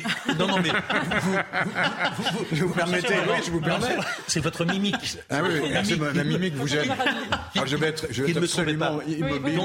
donc, c'est une statue de sel. Donc, Giorgia, donc, Giorgia Meloni prend le risque d'être mise en défaut et sanctionnée par l'Union européenne. Oui, c'est donc un problème important parce que ça, non, ne, joue pas, y a deux options. ça ne joue pas Soit... seulement sur les migrants, mais sur d'autres questions. Non, mais elle veut que... le beurre et l'argent du beurre. Elle veut l'argent de l'Europe, mais elle ne veut pas les obligations. Est-ce que l'Italie redevient un pays indépendant ou est-ce qu'elle cesse de l'être? Non, mais ce qui est frappant, c'est que dans notre débat, à aucun moment il est question de la responsabilité des pays de départ. Cette question est totalement évacuée. Ces gens-là continuent de, de, de, traverser à leur risque et péril. Et moi, je suis bien d'accord que s'ils sont en danger de mort, il ben, faut bien les recueillir. Et à ce moment-là, les accords internationaux ou le droit maritime s'imposent. Mais les, à aucun les, moment, les, on ne dit aux pays de départ, mais, mais que se passe-t-il? Est-ce qu'il y a quand même un rapport de force qu'on peut instituer en leur disant ce qui se passe euh, n'est pas normal On ne traite un, un, que le bout de pour la compléter, chaîne. Il y a un élément factuel. Les, les, les gardes-côtes libyens ont arrêté 18 000 euh, émigrés qui partaient de chez eux. Donc on va pas dire non, mais en fait, il y a deux options. Eugénie Bastier. Il y a deux options. Soit on dit comme Mélanie, on arrête d'en accepter, on a une ligne claire, très bien. Soit on dit, comme le gouvernement français, c'est raciste de vouloir que ces, ces, bateaux retournent en Afrique. Dans ce cas-là, on les accueille. Mais le, le gouvernement là, français est, en, est, en, est ah oui. entre, mais, pardonnez-moi, parce que oui. parce qu'il sait très bien que l'opinion publique est contre. Oui. Et vous savez, il y a eu un sondage quand l'Aquarius, c'était un même bateau, devait, euh, voulait accoster en France. Il y a un sondage qui a été fait auprès de l'opinion. Même les électeurs de la France insoumise étaient contre. Mm. Plus de 50% des électeurs de la France insoumise étaient contre le débarquement des migrants de l'Aquarius. Donc le gouvernement sait très bien ça. Très vite. Mais, mais il proclame, il fait des grandes proclamations contre eu, de Fournas qui dit qu'il retourne en Afrique. Il y a eu 1800 noyés depuis le début de l'année. Mm. Donc le fait de recueillir les bateaux, c'est pour éviter que les gens se noient. Nous sommes d'accord. Ce sont des drames humains, nous sommes d'accord. Vous encouragez les traversées. pour qu'ils se noient. Bien sûr mais que non. non. Mais Bien sûr que non. D'ailleurs l'Italie, d'ailleurs l'Italie, Laurent, l'Italie accueille une partie bon, des bateaux. Allez, on change de sujet. J'ai pas fini, j'ai pas fini. Oui, mais vous avez, mal on commencé. Les renvoie, on les renvoie en Libye. Mm. Et vous connaissez la situation des migrants en Libye? Oui. Non. Oui, mais... Ils, sont, ils sont emprisonnés, torturés, violés rançonnés mais, et, et vous avez raison, à s'échapper. Donc oui. voilà, c'est ça la vérité. Il y a une, question, il y a une question subsidiaire qui n'est oui. pas simple. Mm. Il y a une semaine, c'est pas plus vieux que ça, mm. Monsieur Darmanin disait maintenant la politique d'accueil des immigrés, c'est fini, on va prendre une loi, une loi oui. qui va restreindre l'accès de la France aux migrants. Hein et huit jours après, le gouvernement déroge immédiatement mm. à la règle qu'il a lui-même édictée. Mais le, le vrai, pardonnez-moi, celui qui a posé le vrai euh, problème, si j'ose dire, ou qui l'a bien posé le sujet, c'est Dominique Jamais. C'est la marge de manœuvre d'un gouvernement par rapport à l'Europe, ou un pays indépendant où il ne l'est plus. Ils qu'à sortir. Elle vient d'arriver au pouvoir, soyez pas de mauvaise foi, euh, Madame Elle a promis de rester dans l'Europe. Bah, mais c'est fait élire en promettant. De mais personne ne veut sortir. Mais non, il faudrait mais Laurent, personne, personne ne veut sortir de l'Europe. Mais tu peux considérer que ce n'est pas à l'Europe parfois de décider certaines choses qui se passent pour un pays. Je trouve que la manière dont il a posé. une négociation à chaque fois. Laurent, Laurent Geoffrin, on a compris ces dernières années que l'Europe dans nos vies, a sans doute pris, ou Bruxelles a pris trop de place. Chacun le devine, le Moi, comprend. Ah, vous ne trouvez pas parce ah que vous, comme la majorité d'ailleurs. Mais chacun, voilà, chacun comprend que euh, la marge de manœuvre des gouvernements. Regardez ce qui se passe sur l'énergie, enfin sur l'électricité. C'est un truc de fou. C'est-à-dire que tu es obligé de vendre ton euh, électricité à prix coûtant et tu la rachètes à un prix fou. Enfin, l'électricité, ça devrait vous ouvrir les yeux quand même. Mais tout ça est un. Enfin, mais Macron a décidé de sortir du traité de l'énergie. Je veux dire, le... l'Europe, allez-y. Mais je dis pas ça. Je dis que je, je ne dis pas ça. Notre souveraineté. Je ne dis pas ça. Je prends l'exemple de l'électricité. On est dans un truc de fou parce qu'on est piégé par un système européen. Notre électricité, on la vend à prix coûtant, on la rachète à un prix fou. Enfin, ça, ça vous interpelle, ça vous interpelle pas. Comprends pas les partis euh, Parlons des oiseaux. droite qui passent leur, leur temps à dire du mal de l'Europe et qui veulent y rester. Je mais je ne dis pas ça, je ne dis pas ça, je dis qu'il y a peut-être des vous choses. Vous n'osez pas le dire. Mais je Enfin, moi, je suis vous n'osez pas le dire. Mais qu'est-ce que j'ose pas dire? Qu'il faut sortir de l'Europe. Mais je veux pas sortir de l'Europe, moi. Vous m'ennuyez. Il y a des contraintes si vous voulez rester. Vous m'ennuyez. Les oiseaux. Les oiseaux. Aussi bien à gauche. Les oiseaux aussi bien à gauche qu'à droite, il y a des gens qui veulent revoir les traités européens. Et on passe notre temps à revoir les traités. Les oiseaux. On, on, voilà. Les oaisaux ne connaissent pas les frontières. Alors, euh, vous aimez pas du tout cette chanson Fait comme l'oiseau? Si, c'est magnifique. Non, vous trouvez que finalement, elle est. Ça va... ah, vous l'écrivez, je... vous n'êtes pas sûr d'être d'accord avec Michel Fugain? Non, ça vide un peu d'air, euh, d'eau fraîche et de, chasse et de paix. Voilà. Euh, non, non, il faut, il en faut davantage pour l'oiseau, bien, qu'il se contente de, peu. Bon, Vous savez, sans revenir sur le débat, euh, je me préoccupe des questions environnementales et moi je rejoins Geoffrin sur le, droit maritime qui est sacré hein, depuis les débuts de l'humanité, on va dire globalement. Deuxièmement, c'est une vitrine d'un futur beaucoup plus douloureux euh, à laquelle nous assistons, que nous voyons aujourd'hui. On n'échappera pas à ces mouvements de masse. Moi, j'ai beaucoup tourné en Afrique et dans ces pays en voie de développement, qu'on appelle ainsi pudiquement, quelle misère, quel drame, quelle, quelle, quelle horreur d'abandonner les terres pour se réfugier par ailleurs. Et je ne parle pas de l'aspect politique, mais simplement environnemental. Euh, pour en revenir à l'oiseau, on se rend compte qu'avec le réchauffement climatique, certains d'entre eux ne migrent plus. Les cigognes, par exemple, il y en a 130 qui sont restés en Charente-Maritime. Il y en a 1500 sur euh, l'arc euh, méditerranéen, euh, en PACA. Jusqu'en Normandie. Oui. oui, oui, oui, tout à fait. Alors, c'est formidable pour ces oiseaux. On ne sait pas à terme ce que ça va donner, mais la première année de migration pour une cigogne, 75% de mortalité. La deuxième année. À cause du réchauffement climatique? Non, à cause des risques de la traversée, euh, à cause de la, toute la partie sahélienne qui s'est euh, mm. agrandie, à cause des épreuves, mm. au fond. Il y a une mortalité. Et quelles sont les conséquences de la non-migration des cigognes? Eh bien, euh, ils ne sont pas affectés et il y a beaucoup moins de mortalité. Et au printemps, alors on ne sait pas à terme si ça va pas. Non. On n'en est pas là. écoutez, dans les années 70, des cigognes partout. Dans les années 70, il en restait moins de 10 couples, voyez-vous. La cigogne, euh, au symbole euh, de l'Alsace. Aujourd'hui, on en est à 4000 couples. Bon, ça ne sont pas des envahisseurs. Ah non, je vous rassure. Euh, non, non, mais voilà. pas peur des cigognes. Et, donc. bon, Vous avez entendu tout à l'heure et vous avez écouté François Mitterrand parler. Alors, moi, je me faisais la réflexion. je ne saurais pas reconnaître, par exemple, un passereau. Euh, il cite le Bouvreuil, le rouge-gorge, je pense que je saurais le reconnaître. La bergeronnette, pourquoi pas. La mésange, sans doute. Le merle, oui. La chouette, le coucou. La passereau, non. Les palombes, je suis même pas sûr. Un passereau, c'est tout ce que vous venez d'évoquer. Hein. C'est le nom de la famille qui désigne la mésange, le, Les grues, je ne saurais pas reconnaître une grue. Oh, si, quand même. Ah, écoutez, vraiment, ces oiseaux-là. Bon, alors, il est formidable, votre livre. Alors, je précise d'ailleurs que c'est Noisette et Marron parce qu'il y a un fidèle téléspectateur qui écoute notre émission. Je me demande s'il ne fait pas un rapport après. Il est bon. Et, c'est un ami également. Quoi, c'est un, ami?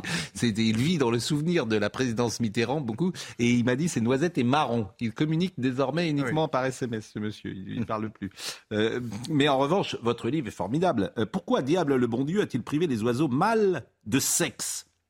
Pas l'ombre d'un pénis aucune verge, pas davantage de zizi, rien. Il a pourtant généreusement doté les serpents qui peuvent se flatter d'en avoir un double, la baleine bleue qu'il flirte avec les trois mètres de membres ou le tatou dont le sexe atteint près de la moitié de sa taille. Qu'a donc fait l'oiseau pour mériter un tel châtiment? Pourquoi l'oiseau n'a pas de sexe? Ce n'est pas la réponse. Mais en revanche, on peut s'étonner de la manière dont il copule. Oui. Justement. Et c'est acrobatique, c'est admirable. En plus, il y en a certains qui le font en vol, comme les martinets. Mais comment il copule? Moi, je ne sais pas comment copule. Eh bien, c'est un. On va appeler ça un baiser cloacal. Il n'y a qu'une sortie qui sert à tout. Euh, au, au Petit popo au gros popo et pour les poules aux œufs. Débrouillez-vous avec tout ça et c'est là qu'on s'accoupe. Donc ils doivent se coller et c'est pour ça qu'on voit souvent des positions un peu euh, ambiguës ou difficiles et qui sont obligés bah et qui sont obligés de le faire. Euh, alors la femelle doit vraiment être consentante hein, parce qu'elle contribue beaucoup aux, possibilités. Si elle refuse l'accouplement, ça marche pas. Bon, il y a certains oiseaux particulièrement euh, euh, pour lesquels c'est particulièrement délicat, notamment les, les échassiers dont on parlait, les flamants roses, les grues, etc., parce qu'ils sont déjà un peu en équipe, sur très haut sur pattes et en plus. Il y a des oiseaux évidemment qui sont en, danger euh, aujourd'hui. On en parlera dans une seconde, mais on ne peut pas ne pas parler de Brigitte Bardot. Euh, à quel oiseau va votre préférence? Vous lui posez la question. J'adore les petits oiseaux qui nous offrent leur chant, leur pépite euh, leur pépiment, pardonnez-moi, leur joie de vivre. Ils sont si fragiles, si courageux, si indispensables à notre survie. Il y a longtemps, euh, Rachel Carson a écrit Printemps silencieux. Il n'y avait plus d'oiseaux, plus de chants, plus de vie, le début d'une agonie humaine. Et je ne sais pas si vous vous souvenez, mais pendant le confinement, les gens ont été très sensibles au silence, et c'est vrai que c'était merveilleux d'entendre, si j'ose dire, le silence, et d'entendre précisément les oiseaux qu'on n'entendait plus. Et c'est vrai qu'on s'est dit, mais on vit dans un monde, c'est horrible le monde dans lequel on est.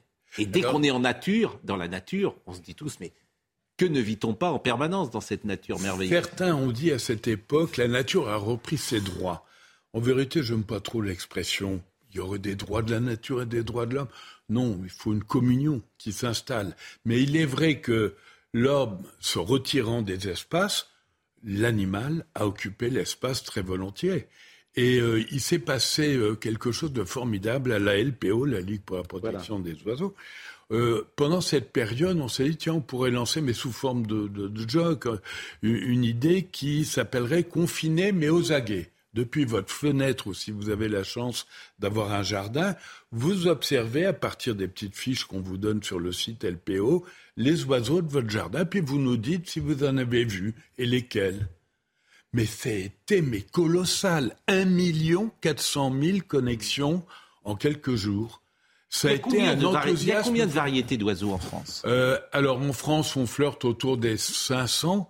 Mm. Euh, parce qu'il y a des périodes comme en ce moment où vous avez des oiseaux qui viennent du nord, de Sibérie, qui vont faire mm. près de 6000 kilomètres pour venir se réfugier chez nous, et puis certains de chez nous qui partent.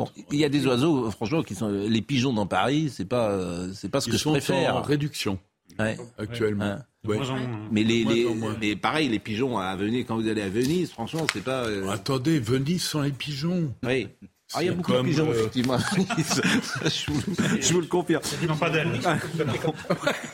bon, le, euh, le, foie gras, le sang landais coulait dans mes veines. Rien d'étonnant en conséquence que le foie gras siège à la table familiale, pas seulement pour des événements exceptionnels. Pendant longtemps, je l'ai considéré comme l'une des euh, comme l'une des plus délicieuses des gourmandises, sans penser que nos plaisirs du ventre conduisaient à la douleur des bêtes.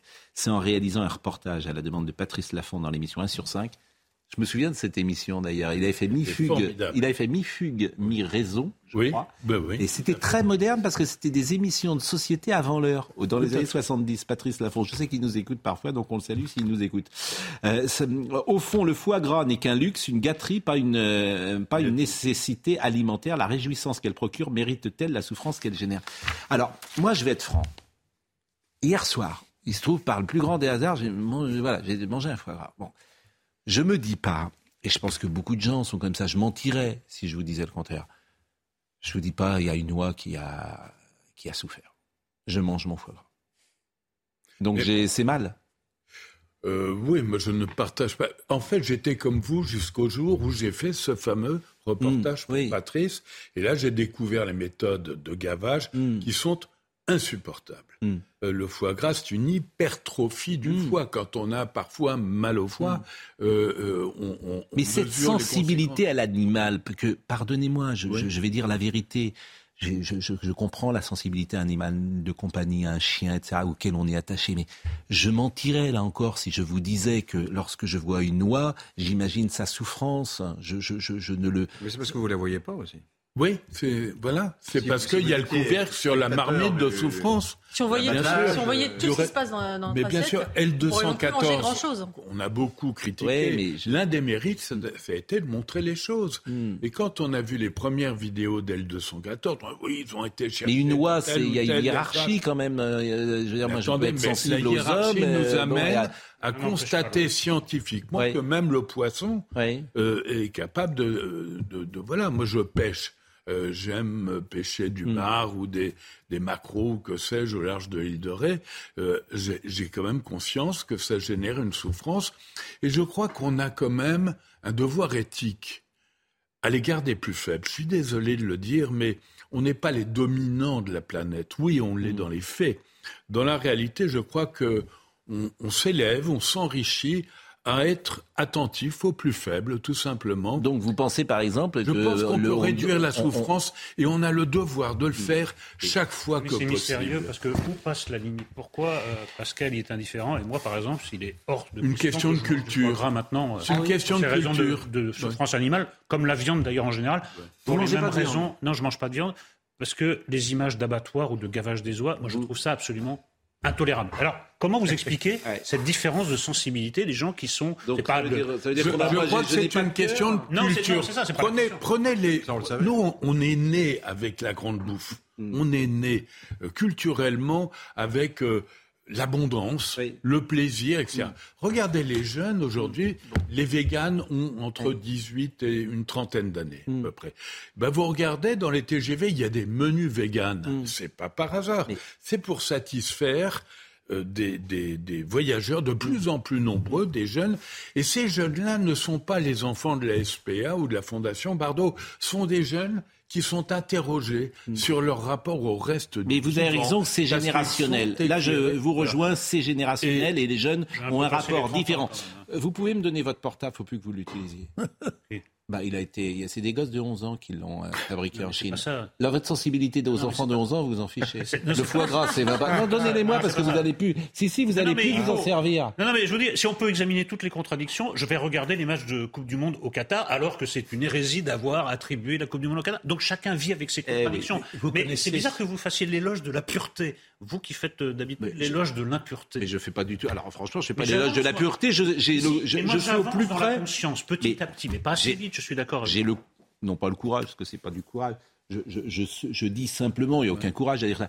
Je dis que quand je mange un foie gras, je ne pense pas, je pense pas à loi. Et moi, je vous dis que c'est plus facile de passer le foie gras. Et loi, loi. Ce que nous ayons, loi, loi-t-elle Vous vous souvenez du sketch de... Vous connaissez, vous connaissez ce roman de Marcel Aimé oui. sur un autre sujet, parle, avait titré Le bœuf clandestin. Et on y vient peu à peu. C'est-à-dire qu'il y a encore 50 ans, 30 ans, à la vitrine des bouchers et des charcutiers, on voyait exposer des têtes de veau, des pieds de cochon mm. ou des hures de sanglier. Et aujourd'hui, les choses ont déjà évolué de telle manière, de telle façon, qu'on fait tout, qu'on fait le maximum déjà pour faire oublier aux clients mm. l'origine animale de certains produits. Alors revenons aux oiseaux, parce que Alain euh, Bougrain-Dubourg est venu. La tête de veau à un moment, ce n'est pas Pour parler des oiseaux, Alain Bougrain-Dubourg, Alain avec deux ailes, hein, pour mieux voler peut-être. Oui, non. C'est pas si fréquent, les Alain avec deux ailes. Je crois que. une histoire, ça a été un... Mon papa était résistant, il a fait, j'ai horreur de l'expression, ce qu'on appelle une belle guerre, avec maman du reste. Ils ont été recherchés pendant, pendant la guerre par la Gestapo. Et ils ont eu plusieurs noms, dont Monsieur et Madame Alain, à l'époque. Le nom de famille Alain porte deux ailes. Quand je suis né, après-guerre, mon père a voulu, en souvenir de cette période douloureuse, que je mette deux ailes à mon nom. Ça a été extrêmement lourd à porter. Ah bon? Oui, bah parce que j'avais de mauvaises notes et je rentrais à la maison et euh, il y avait écrit Alain avec un, seul L. Et mon père me disait, mais t'es même pas capable de faire écrire correctement ton nom. Oh là là, quelle histoire Et donc voilà. et puis après, bah, il y a deux L avec euh, la LPO. Oui, c'est... Bon, euh, justement, plus de 200 entreprises, écrivez-vous, comme Yves Rocher, Mérieux, Cemex, pardon, Léa Nature ou Eiffage, se sont également engagés à transformer leur territoire en refuge LPO, c'est la Ligue de protection des oiseaux, cette démarche s'inscrivant souvent dans les enjeux euh, de la responsabilité sociétale des entreprises. Euh, quels sont les oiseaux qui aujourd'hui euh, sont, sont en danger en France? Très clairement, ceux qui sont inféodés au milieu agricole. Hmm. c'est l'agriculture intensive avec son cortège chimique qui impacte le plus la biodiversité et particulièrement les oiseaux, où on voit qu'il y a une perte d'un tiers des populations d'oiseaux. Alors ce qui est intéressant quand même chez l'oiseau, c'est que c'est l'indicateur scientifiquement reconnu de l'état de la biodiversité. Mmh. Là où les populations d'oiseaux s'épanouissent, sont en nombre, c'est tout le cortège du vivant, les petits mammifères, les reptiles, les insectes, etc., qui, sont qui est présent. Mmh. En revanche, quand les oiseaux disparaissent, on voit que la biodiversité dans son ensemble est affectée. Et la première raison, euh, c'est l'IBES, qui est l'équivalent du GIEC pour la plateforme intergouvernementale scientifique pour la biodiversité, équivalent du GIEC pour le climat. Qui nous l'indique, c'est l'agriculture intensive qui touche. Et quelles sont les conséquences Après l'artificialisation, c'est important. Quelles, sont les conséquences Par exemple, euh, vous dites un tiers des oiseaux peuvent être en danger. Bon, des oiseaux qui disparaissent. Par exemple, les cigognes, si les cigognes disparaissent, quelles sont les conséquences? Moi, je refuse de, de me ranger dans le camp de, de l'utile et de, hmm. du nuisible. Au début du siècle dernier, c'est comme ça, du reste, qu'on a heureusement protégé pour la première fois les oiseaux vers 1900, par là 1910, etc. Les premières lois, c'était les oiseaux utiles à mm. l'agriculture. Mm. On se rendait compte. Ah, c'est un argument quand même. Un argument. un argument. mais encore une fois, je, je crois qu'on a un devoir éthique. Mm. Est-ce que la, la, beauté du mais bien sûr, la beauté. Est-ce que on se pose la question pour Notre-Dame euh, qui a pris feu euh, immédiatement, mais tout en œuvre pour la restaurer par bonheur, je trouve, euh, à l'identique. Euh, tiens, au passage, figurez-vous qu'ils étaient prêts, en restaurant Notre-Dame, à imaginer la flèche sans anfractuosité comme c'était le cas depuis le XIIe siècle, parce qu'on mettait des échafaudages pour restaurer, pour aménager, etc. Or, ces anfractuosités servent d'accueil pour les faucons cresserelles, pour les martinets, pour mm. une multitude. Et l'un de mes premiers reportages à la télé a été fait sur Notre-Dame, la vie à tous les étages. Et figurez-vous, j'avais complètement oublié que quand Notre-Dame a brûlé, ils ont ressorti euh, l'INA, les sujets qui concernaient Notre-Dame. Et j'ai vu, mais oui, mais c'est vrai, il y avait de la vie à tous les mm. étages de Notre-Dame. Et je découvre qu'ils vont aseptiser la flèche. Alors j'ai été voir les uns, les autres et d'autres. Et actuellement, on est en train de réaménager Notre-Dame à C'est M. Georgelin qui est de ça. Non, ben, ils vont laisser, savez que ils vont laisser les anfractuosités qu'il y avait pour maintenir mm. les ah, échafaudages et qui permettent d'accueillir, y compris les chauves-souris. Et ben voilà la réponse. Quand on peut faire du beau, voilà. Alors, c'est très intéressant le chantier de Notre-Dame parce qu'il a été confié à M. Georgelin. C'est en dehors de l'administration et ça va beaucoup plus vite. C'est peut-être une des très grandes réussites d'Emmanuel Macron, la restauration de Notre-Dame. Mais il n'est pas passé par le chemin habituel. non, mais c'est vrai. C'est-à-dire qu'il a, il a compris que s'il passait par son administration, c'était compliqué. non, mais c'est extraordinaire. Un président de la République qui fait ça, il est passé par Georgelin, boum tout se passe bien, dites donc. Euh, bah écoutez, votre livre est vraiment... Euh, non, mais c'est vrai, votre livre est formidable. Et puis vous écoutez, euh, c'est toujours bah, un plaisir. Vous m'avez pas dit quand même les espèces les plus menacées en France les oiseaux les plus menacés bah, L'alouette des champs, par exemple, j'étais au, au conseil... Oui, au contraire, elle a perdu 30 à 40 de ses populations. Elle vit dans les milieux agricoles et on voulait en piéger encore 100 000. J'étais devant le Conseil d'État au nom de l'LPO il y a quelques jours. On vient de gagner en référé pour casser les arrêtés d'Emmanuel Macron euh, qui souhaitait euh, souhaitait euh, maintenir euh, un, une forme de piège. il est, Emmanuel Macron, il est comme toujours en même temps, il défend les chasseurs et puis en même temps, il aime bien les ballons. un peu. J'ai eu un entretien d'une heure et demie en tête à tête avec lui assez récemment. Ah bon? Je lui, Alors j'étais sidéré parce qu'évidemment il y a trop de sangliers, bravo les chasseurs. Il oublie de dire que s'il y a beaucoup de sangliers, c'est mm. parce que les chasseurs ont mal su gérer. Bon, il y a trop de loups, il y a trop d'ours, il y a trop... Bon, et en même temps, je crois qu'il commence à ah, comprendre que la biodiversité. Oui, mais grand danger. Vous l'avez vu une heure et demie en tête à tête. Pas bon. Grand danger, grand danger. Il vous a dit ce que vous vouliez entendre. Il est très très fort. Ah non, pas que. Si si, ça y est, vous êtes sous le charme. Non, non, Je connais. C'est alors c'est le serpent K.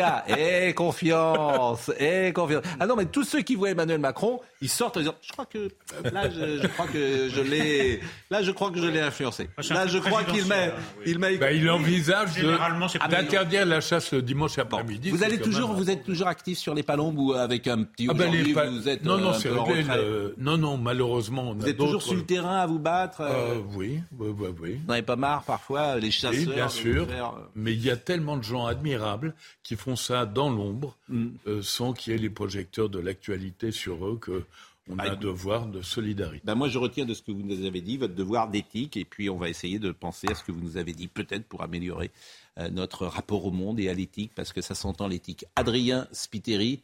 Ah, je vous étonne, hein Adrien Spiteri, le rappel des titres. Et après, j'ai une surprise pour, pour Laurent Geoffrin. L'Assemblée nationale fait des retouches au budget 2022. De nouvelles mesures anti-inflation ont été adoptées par les députés cette nuit. Le projet prévoit notamment le versement d'un chèque énergie de 100 à 200 euros pour les foyers les plus modestes. Le gouvernement n'a pas eu à faire usage du 49.3. Après le Sénat hier, Jean Castex est auditionné à l'Assemblée nationale aujourd'hui. L'ancien Premier ministre est le favori pour prendre la direction de la RATP. L'ancien Premier ministre dit vouloir rencontrer Valérie Pécresse, la présidente de la région d'Île-de-France. Objectif accroître le recrutement et assurer un meilleur service aux usagers. Et puis une œuvre d'Andy Warhol ciblée par des écologistes. Les militants ont collé leurs mains sur l'œuvre quand Belle Soup est exposée à la Galerie nationale d'Australie à Canberra. Selon le musée, le tableau n'a pas été endommagé. Depuis plusieurs semaines, des actions similaires se multiplient à travers le monde. Un homme seul sur un quai de gare un homme qui pense à la vie qu'il va mener, un homme dont on imagine des week-ends flamboyants et puis la réalité le rattrape. Cet homme, euh, c'est Laurent Geoffrin. Cet homme, c'est Laurent Geoffrin. Il était à Brive et un ami m'a envoyé cette euh, photo. Euh, surprise, je ne donnerai pas évidemment. Mais je ne donnerai pas, je ne donnerai pas évidemment ma source, mais cet homme est seul. Et euh, il était là avec son sac de voyage, avec un, un sac papier parce qu'il est bien sûr euh, il fait attention à recycler euh, même ses sacs euh, lorsqu'il va dans la ville. Ça aurait paru dans l'IB, hein, la légende, ah. c'était Geoffrin à quai. Ça aurait été des choses extrêmement cruelles. Hein. Vous ne pouvez pas faire un pas, on sait tout. Mais vous savez tout, ça. Mais c'est qu'elle est un ami. C'est hein. pas compromettant parce que bah alors, bah, évidemment, ah bah, le train n'est quand même pas. Des photos compromettantes. Non, non mais il, faut l'accueillir en France. Merci en tout cas d'être avec nous, euh, Laurent. Arnold Cara était à la réalisation, Rodrigue Le Prado était au son, merci à Philippe qui était à la vision, à Marine Lançon et à Justine Cerquera. Et je rappelle vraiment, parce que ça c'est une bonne idée, on commence à penser au cadeau de Noël, Alain Bougrain-Dubourg, dictionnaire amoureux des oiseaux. Franchement, c'est formidable parce que, euh, évidemment, en fait, on ne connaît pas. C'est ça la vérité. On ne connaît pas les oiseaux euh, aussi bien que vous, bien sûr, et c'est merveilleux et cette collection est toujours formidable. Merci, Jean-Marc Morandini, dans une seconde.